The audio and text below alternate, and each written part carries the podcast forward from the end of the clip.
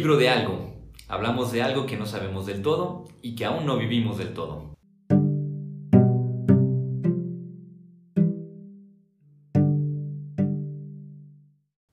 Hola, ¿qué tal? Les damos la bienvenida nuevamente a nuestro podcast El libro de algo, en el que, como ya lo habrán notado, hablamos de algo que no sabemos del todo y que aún no vivimos del todo. Y en esta ocasión nos acompaña con muchísimo gusto, puedo decirlo, Daniela Rivero Borrell, que es comunicóloga y además una voz privilegiada. Ahorita que la escuchen se van a dar cuenta por qué. Ay, no, cuántas flores, Pepe. No, pues a mí me da mucho gusto también estar aquí. Este, muchas gracias por invitarme. Y pues el hecho de, traer también aquí a, Daniela, además de que sé que es mujer pensante y además comunicóloga y todo, pues tiene que ver con algo que ordinariamente, tal vez hoy, hoy en día prolifera no solo en el mundo de las redes sociales, sino básicamente es en el mundo de las conversaciones en las que nos movemos, donde me atrevería a decir que casi, casi podríamos decir que la opinión reina, ¿verdad?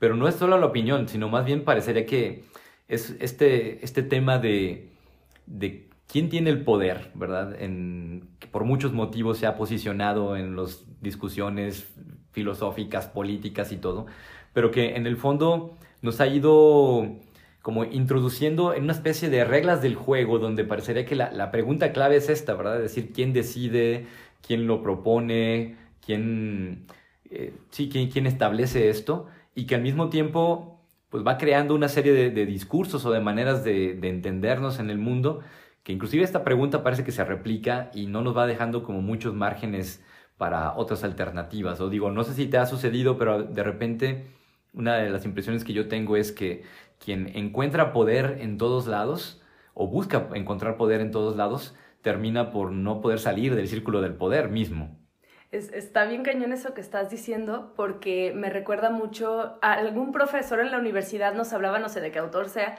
de esta imagen del esclavo y el amo, que decía, realmente el esclavo al querer eh, liberarse, ¿qué es lo que está buscando? ¿Ser libre o ser el amo? De algo más, ¿no? Entonces, justo lo que tú dices, ¿no?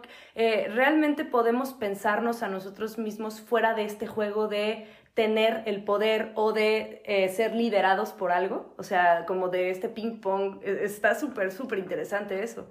Y aparte, la opinión pública tiene todo que ver con eso, porque ahorita que decías de las redes sociales, pues claro, o sea, ya no es tanto que tengamos un rey como tal, que sí los hay, o presidentes, o policías, o instituciones, sino que también nosotros como colectivos o como personas eh, podemos empezar a tener cierta influencia en lo que otros piensan, ¿no? porque de repente ya podemos comentar, ya podemos decir, ya nos podemos unir a hacer grupos, entonces como que es muy interesante este rollo de, ah, pues si el grupo feminista te contesta, por ejemplo, este, y son muchísimas morras, pues a lo mejor van a tener poder, aunque sean simples ciudadanas, pero entonces es ese rollo que dices tú, o sea, realmente uno sale de ese juego de yo impongo de qué se habla y cómo se habla de un tema y luego tú impones y así, entonces como Sí, parecería que se establece una especie de, relación de tipo, eh, como se dice popularmente, de ping-pong sin reta.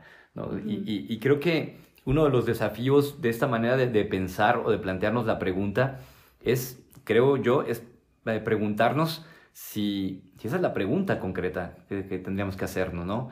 E, entiendo que nos hemos convertido en una sociedad de cierta desconfianza, porque en el fondo parecería que más bien desconfiamos completamente de, de todo mundo y, esta idea de la autonomía, la autodeterminación, parecería que viene del decir, pues es que desconfío de ti porque tú seguramente quieres tener poder sobre mí o porque eres fruto de no sé qué más, que digo, no lo descarto como una posibilidad real, pero también eh, parece que termina siendo una manera de vivir una especie de paranoia continua que impide que podamos plantearnos otras preguntas.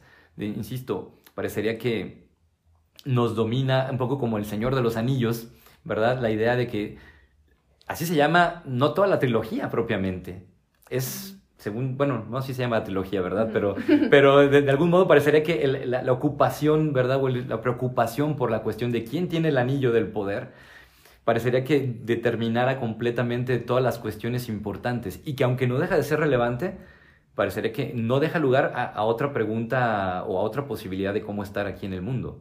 Sí, y, justo eso... Eh me recordaba esta, a esta imagen de la cancha de fútbol en lo que están dos equipos que quieren este, jugar fútbol y ganar, ¿no? Pero, ¿qué pasa, por ejemplo, con la persona que dice, yo también estoy aquí en la cancha de fútbol, pero yo quiero usar la cancha de fútbol para pues correr o para sembrar arbolitos o para pasear a mi perro, pero estoy en medio del partido de fútbol también, ¿no?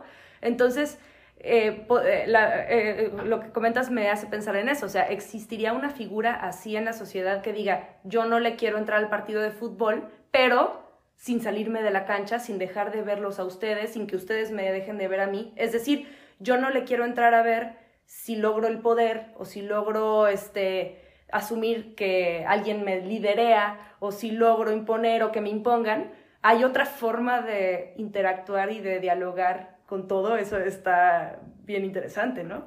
Sí, y, más si consideramos que en el fondo como muchas de las de los argumentos, las ideas con las que utilizamos o con las que nos movemos, digamos, en la vida ordinaria, parecería que no nos vienen, inclusive yo diría ya no vienen de las personas, sino que de algún modo parecería que nos nos provinieran de las cosas. Es decir, lo que va guiando nuestra vida. Es, es que a lo mejor pusiste un, ejemplo que puede ser muy cotidiano y problemático, pero yo quisiera agarrar otro eh, ejemplo cotidiano que también lo problematiza, como es cuando alguien se pregunta, ¿quién manda a quién?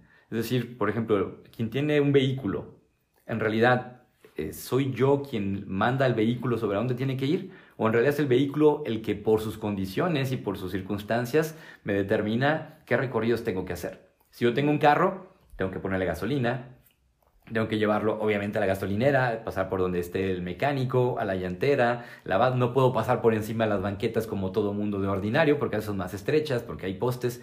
Entonces, de un modo u otro parecería que también sin darnos cuenta el mundo de las cosas se ha ido convirtiendo para nosotros en el verdadero eh, emperador, ¿no? Es decir, son las cosas las que van determinando quiénes somos. Y aunque parecería que nos debatimos en el querer decir eh, cómo garantizar nuestras autonomías y todo, en el fondo, quien quiera que viva en, esta vida ordinaria occidental, en un mundo capitalista, neoliberal, como lo queramos llamar, parecería que son las cosas las que mandan realmente en, la vida y las que nos dicen quiénes somos o qué podemos ser.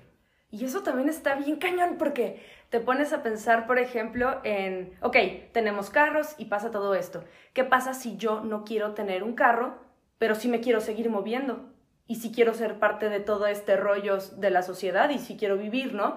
O sea, realmente se puede uno, eh, ¿qué tanto uno se puede salir de eso sin decir, ah, pues yo me voy a una cabaña en el desierto, en el bosque, y váyanse todos a, ¿no? Pues a la goma, y yo ya me desligo de todo eso, porque ahí realmente lo que uno estaría haciendo sería salirse, pues del mundo, y así es bien fácil, ¿no? Entre comillas, pues, ¿no? Claro. Pero cuando estás en la ciudad y dices, ok, no le quiero entrar a ponerle gasolina al carro, no le quiero entrar a nada más transitar por estas calles, no le quiero entrar al tráfico, pero sí le quiero entrar, ¿no? Entonces, ok, puedo caminar en la banqueta, que eso también tiene sus propias condiciones, sus propias limitantes y demás, pero eh, este, ¿qué tanto podemos como tomar los recursos que ya hay o inventar nuevos recursos para evitar que se salgan? Por ejemplo, un profe nos decía, ¿Qué pasa, por ejemplo, si la cerveza está, la venta de cerveza está ya reglamentada y no sé qué, y tú dices, pues no me importa, yo empiezo a hacer mi cerveza y la vendo en mi cochera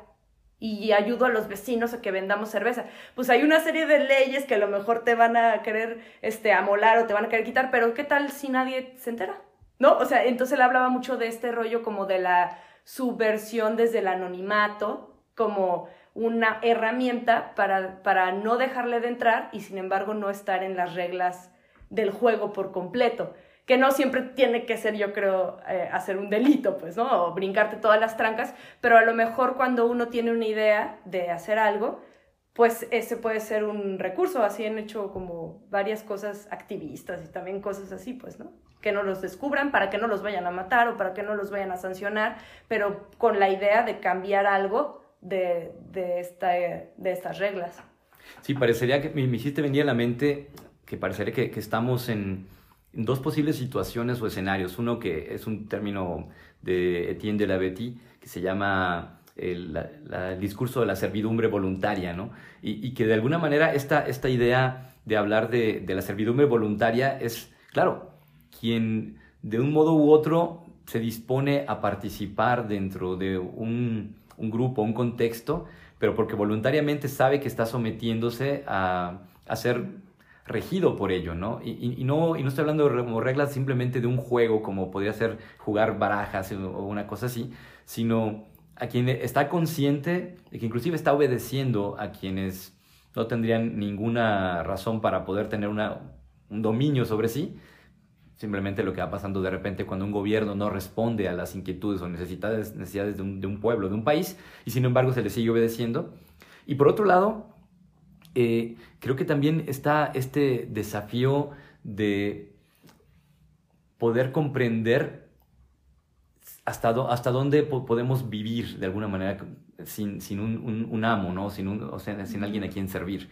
Porque también es otra de las, hipótesis que se mantienen, ¿no? Dicen, el ser humano no puede vivir sin tener a alguien a quien seguir. Por más que digamos que queremos ser totalmente libres e independientes, parecería que siempre estamos a, a disposición de un, de un amo invisible, ¿no? Checa los influencers, los, los, creadores de tendencias. ¿No vivimos así? Sí.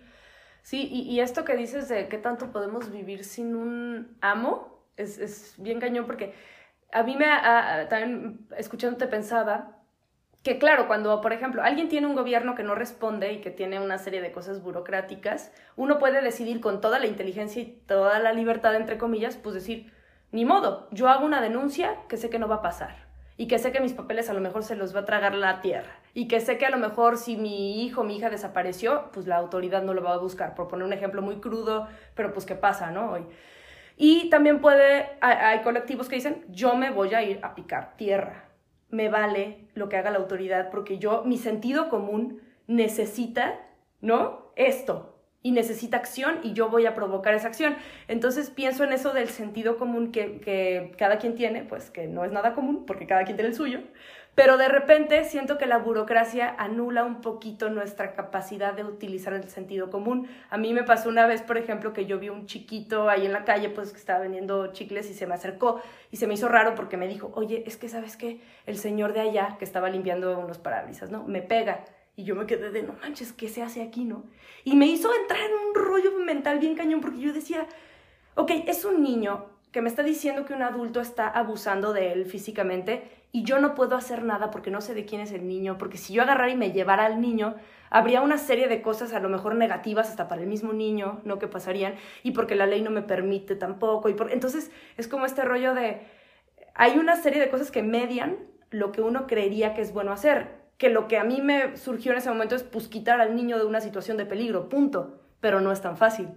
Entonces, siento que estos pasos, este, como tan burocráticos a veces o tan complicados, pues limitan a veces nuestra capacidad de, de accionar como lo primero que nos nacería del corazón, por así decirlo. Y con esto que estás diciendo, me hiciste venir también a la mente una, un texto del Evangelio que creo que puede dar al blanco al menos sobre dónde estaría una de las problemáticas o dificultades de nuestra época. Hay un momento donde eh, Pilatos tiene a Jesús, ¿verdad? Dice el Evangelio de Juan, y, Pilatos le pregunta a Jesús, ¿eres tu rey? Y, Jesús le dice, ¿eso lo dices por tu cuenta o te lo ha dicho alguien más? Y ese preguntar, esa pregunta, ¿verdad? Si lo dices por tu cuenta es también como un cuestionamiento de decir, esa es la pregunta correcta, esa es la pregunta que habría que plantearse. ¿Por qué? Con, este ejemplo que tú citas, parecería que al preguntarnos quién manda, quién tiene eh, el poder o lo que sea, parecería que más bien, aunque es útil eh, para, en orden a una crítica y en muchas cosas, parecería que es más un distractor. Porque en el fondo, la, la, lo, lo, que provoca el dinamismo que se activa es el de bloquear más bien la acción. Porque cuando tú dices, tendría que intervenir y tendría que ser posible hacer algo al respecto, que obviamente hay que ser inteligentes y ser prudentes, pero eh, al final de cuentas la pregunta por el poder en ese caso es la pregunta que más bien te frena. ¿verdad? dices, en esa situación con el niño, dices, la pregunta correcta, ¿cuál sería? ¿Cuál sería la pregunta que me tendría que plantear que no signifique quedarme paralizado? Como el caso de Pilatos, que en última instancia, eh, cuando le dice nuevamente, eres, ah, pues eres tu rey de los judíos, y Jesús le dice, tú lo has dicho, nuevamente se la regresa, como diciéndole, tú eres el que estás hablando en estos términos, no yo el que está hablando en estos términos. Y por eso, entonces, no puedes entender la situación más que en los términos en que lo estás planteando, pero porque también, por eso insisto, la problematización de decir, tendríamos que preguntarnos todo en, en términos de poder o tendríamos que terminar preguntándonos las cosas al menos, no sé, en, términos de, de, una obligación ética o inclusive de una potencialidad, es decir, de lo que podríamos hacer, aunque sepamos que no tenemos la autoridad, el poder para hacerlo. Claro que todo eso tiene implicaciones, ¿no? Digo, Jesús terminó por algo como terminó. Sí, no inventes. Y aparte, eh, eh, eh, sí, está cañón. Porque Jesús también lo que le estaba diciendo es, estás distrayendo de, lo que te estoy diciendo. Tú me quieres ver en términos de quién, si soy el rey, si no soy el rey, si voy a, hacer que tu pueblo se vuelva contra los romanos o no. Y, y me quieres meter a este juego político y yo no estoy ahí, pero sí estoy aquí. Entonces, qué es lo que quería decir Jesús. Y cuando decías, que, o sea, plantearnos las cosas en términos, en otros términos que no fuera poder, yo pensaba, ¿qué otras preguntas nos podemos hacer? O sea, como que me, me quedo pensando que si no se trata de, ¿quién eres tú? Eh, ¿Qué quieres hacer? Eh, ¿Qué quieres hacer con los judíos y quién eres para los judíos? Que eso es todo lo que se preguntaba este compa Pilatos, ¿no? Entonces, ¿qué otra pregunta se tendría que hacer?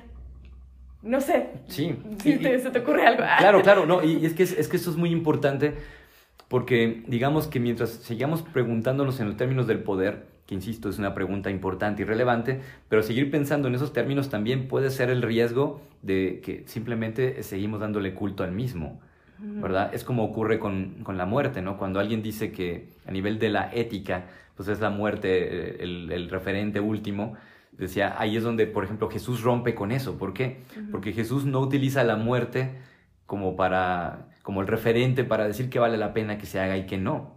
Al contrario, él habla del, vivir. Y un vivir que incluso tiene que pasar por el morir, ¿verdad? Y está, por eso está dispuesto. Entonces, cuando nos hace este, tipo de planteamientos, eh, en un contexto donde parecería que lo que tenemos es una desconfianza generalizada, porque todos tenemos poder, o todos lo queremos, o todos le tenemos miedo, o todos tenemos miedo del poder que los demás tengan sobre nosotros, por supuesto que se hace imposible vivir. Pero ¿qué tal si optáramos por ese tipo de acciones que probablemente no, no aspiran a tener un gran poder, que no les importa un comino de ello, y sin embargo son capaces de hacer cosas que ponen a temblarlo todo? Porque el hecho de que Jesús ignore ese comentario de Pilatos o le diga, no, tú eres el que estás hablando de reyes, yo no, de algún modo, y sin embargo se comporta como un soberano. O sea, al decirle, yo no estoy hablando en esos términos, ¿no es acaso el más soberano de todos, el más libre, el que más no está condicionado ni siquiera por el temor de la muerte? Y es donde Pilatos después le dice, oye, pues yo te podría sacar de este, de este lío, ¿no? O sea, no me tienes miedo a mí, a, mí te entregaron a mí los sumos sacerdotes, todos los que tenemos un poder. Y Jesús dice, sí, ¿y? O sea, yo estoy moviéndome y no porque no me importa un comino lo que ustedes son, sino porque la pregunta es otra. Y la cuestión digo que bueno, que lo preguntas, pero no lo voy a decir todavía, pero es qué otras preguntas nos podemos plantear frente a estas situaciones que parece ser que nos hacen impotentes dentro del mundo que nos sostiene como estamos. Sí, ay, no sí, total. Y también yo pensaba como en, en, en estos términos de, entonces, ¿cuál era la pregunta que le tenía que hacer Pilato a Jesús? Era, Pilato, ¿verdad? Sí, Pilato Pilatos varían las traducciones. Ah, muy bien. bueno, este señor, ¿verdad? Y yo pensaba, ok, ¿qué otras cosas motivan el corazón de la humanidad? ¿No? Porque queda claro que tener la razón, o tener cosas, o tener la capacidad de, de, de hacer cosas, porque el poder no es nada más tener dinero, eh, el poder realmente es que, que yo pueda hacer que algo ocurra, ¿no? O que yo pueda mover algo, que yo pueda decir, o sea, se es, es, muy, este, pues sí, se, se, manifiesta de muchas formas. Eso nos da eh, identidad, eso también nos da como, como fuerza, pero ¿qué otras cosas motivan nuestro corazón? Porque yo creo que de ahí podríamos sacar otras preguntas que no necesariamente tuvieran que ver con el poder. O sea, por ejemplo, a mí me hace muy feliz encontrarme con el otro o con la otra, ¿no? de muchas formas. Pero, por ejemplo, pues una es tener amigos o tener amigas, ¿no? Y ahí habría un poder realmente accionándose, o sea, aparte del poder vernos, o sea, del que me pude ir de mi casa y te pude encontrar aquí, habría algo más que tú que quisiera tomar ventaja o que quisiera, yo creo que no tanto, o sea, realmente el encuentro es pues saber que somos muy horizontales y que yo disfruto tanto de ti como tú de mí y que a lo mejor van a haber cosas que no me van a gustar o lo que sea, pero, pero el encuentro es el encuentro, pues, ¿no? Como, y se disfruta también. Entonces a mí me hace pensar que las personas podemos movernos de otras formas, no nada más en términos de poder. Sí, y de hecho yo creo que uno de los elementos sintomáticos de nuestra época es que parecería que es la, política la que va dándole forma a, nuestro mundo interior, a nuestro mundo íntimo. Es decir, entiendo la, la injerencia de todo lo político dentro de la manera como nos entendemos, como fuimos educados y todo, pero al final de cuentas, mientras más intensa o más frecuente es esta reivindicación, esta lucha de poderes, parecería que reduce el mundo únicamente a ello, ¿no? Por eso insisto, ¿qué otras preguntas nos podemos plantear? Hay, hay un ejemplo que citan del Buda, por ejemplo, que eh, decían que cuando era todavía príncipe, otro príncipe salió a cazar y, e hirió un pato y cayó el pato. Y llegaron al mismo tiempo Buda, cuando todavía era Siddhartha Gautama, ¿verdad? Y, y, el, otro príncipe, y se estaban disputando el, el pato. Y entonces uno decía, es que yo, lo, yo le disparé, yo, lo, yo lo herí, yo lo tiré, o sea, es mío. Y Buda decía, ¿por qué tendría que pertenecerle? Ah, bueno, más dice, ¿a quién tendría que pertenecerle o con quién tendría que irse? ¿Con el que quiere matarlo o con el que quiere curarlo? Entonces, es una pregunta que es obvio. El poder siempre va a buscar de qué manera hacerse de un poder, inclusive hasta pretendiendo no tenerlo, se puede convertir en una especie de pretensión de poder, ¿no? Que es, es una, una trampa continua. Pero por eso creo que es la frescura de las preguntas, donde podría decir tal vez no basta una sola pregunta o una, un solo tipo de preguntas, pero sí la pregunta que plantea Buda en ese momento, claro que remueve y, agita a un mundo, porque dice, ah, caray, ¿qué respondemos ante eso? ¿no? Es como decir, eh, ¿a quién tendríamos que hacerle caso a un gobierno que eh, separa a los niños de sus, de sus mamás, como podríamos decir en Estados Unidos por ser migrantes? ¿O o a quienes de alguna manera se ocupan de tratar de decir cómo garantizar que tengan algo de seguridad. Claro que alguien dirá que hay que pensar en términos macro, ¿verdad? También y todas las implicaciones.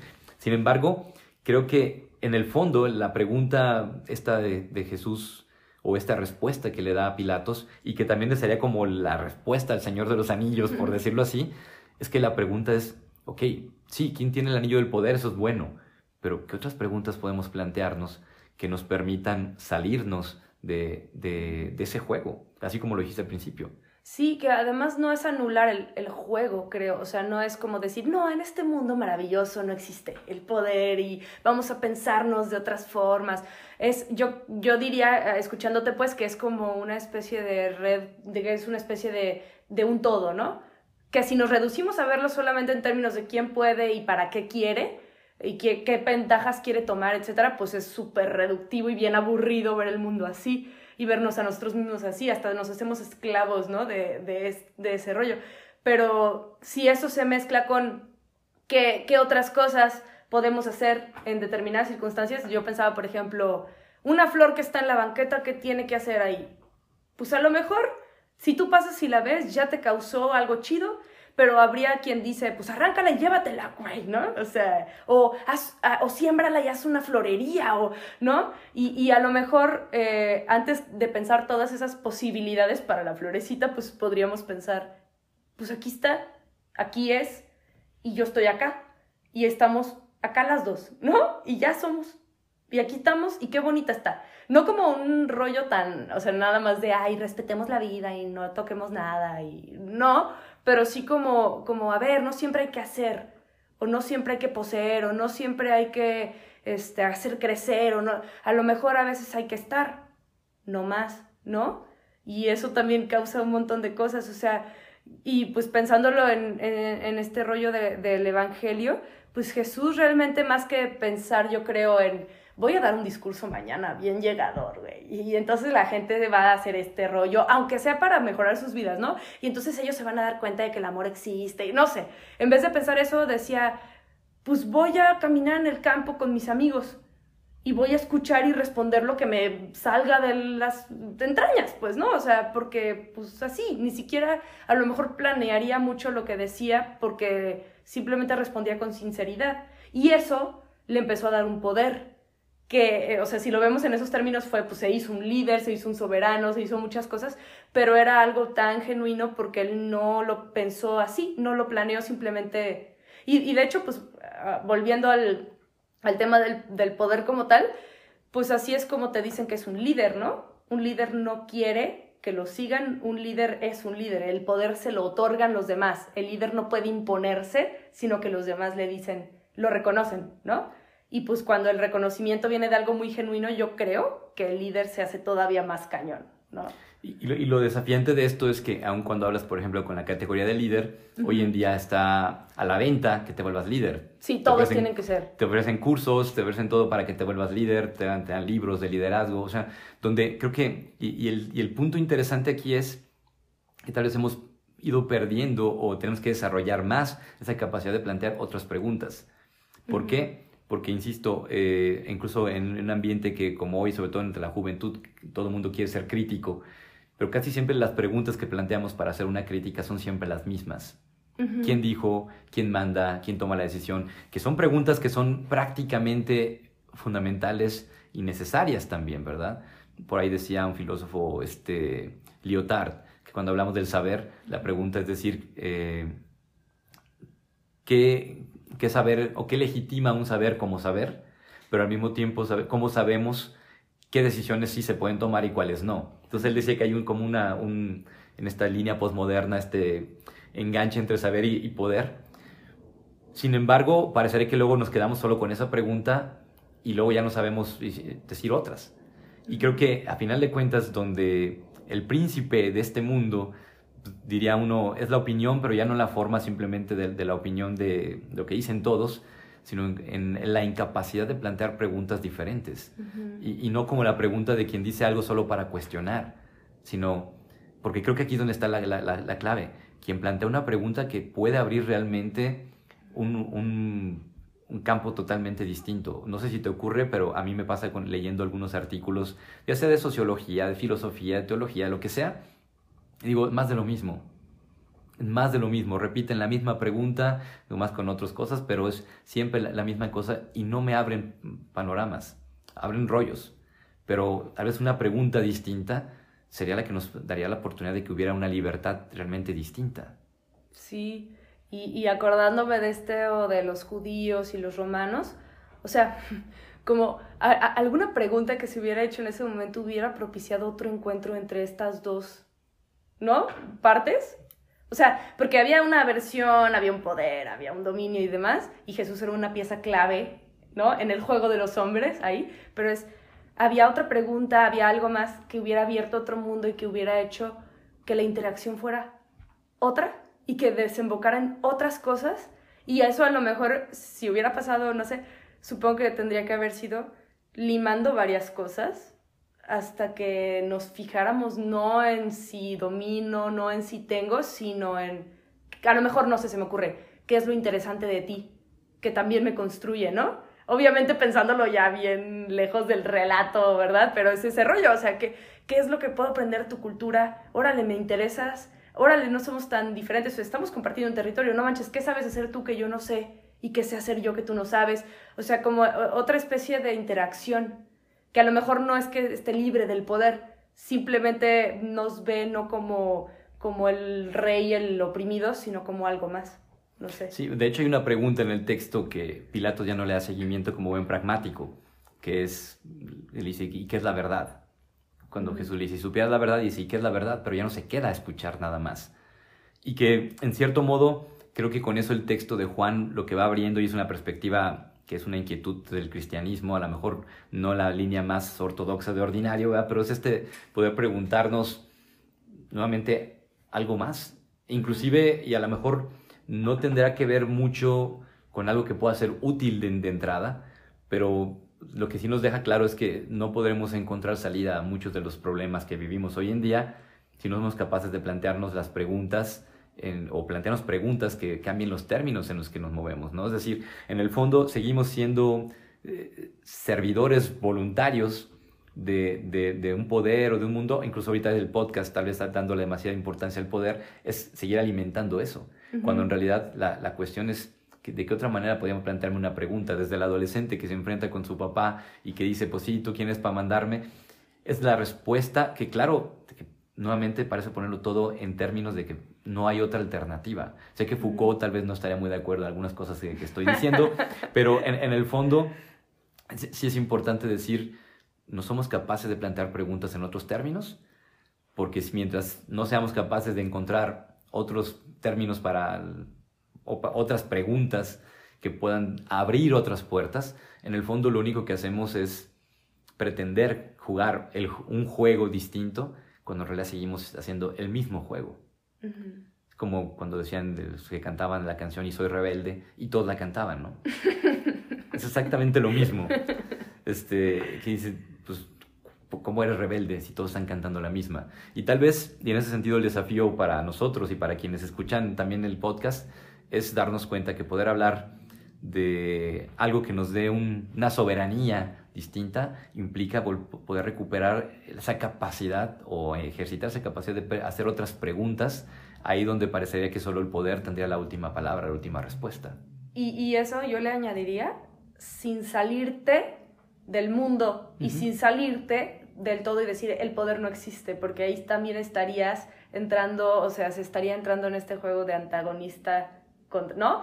Si es esto, si no es esto, pues no es y no entra para nada, o sea, como no salirnos del mundo, como no inmunizarnos de todo, este, o negar todo, porque tampoco es así, o sea, ni muy, muy, ni tanta, ¿no? O sea, ¿cómo podríamos encontrar en estos grises, por decirlo de alguna forma, eh, otras salidas y otras formas, ¿no? Sí, yo concluiría a lo mejor con una, una propuesta muy simple, que no es necesariamente una respuesta, pero es una propuesta de quien dice, eh, ante ciertas instituciones que decimos ya no nos dan respuesta o, que estamos peleando siempre con ellas, está la opción de decir, simplemente no me voy a pelear con ellas y tampoco voy a hacer uso de ellas. ¿Por qué? Porque quien demasiada protesta también a veces de repente es el cansancio de querer cambiar lo que no quiere cambiar o lo que tal vez no se puede cambiar.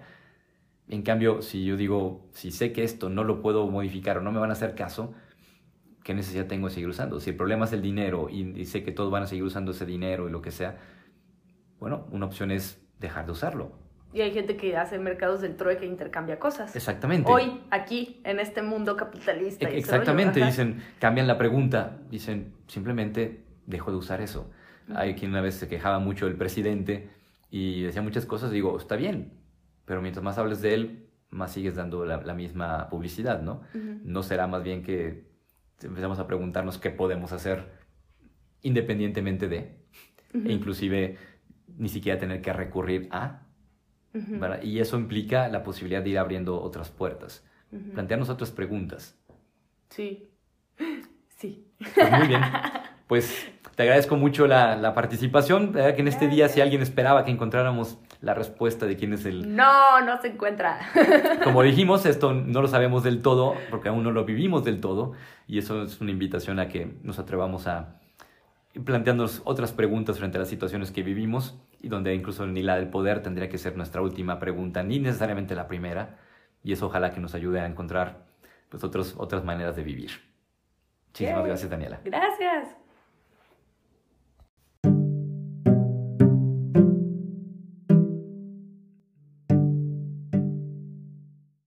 Libro de algo. Hablamos de algo que no sabemos del todo y que aún no vivimos del todo.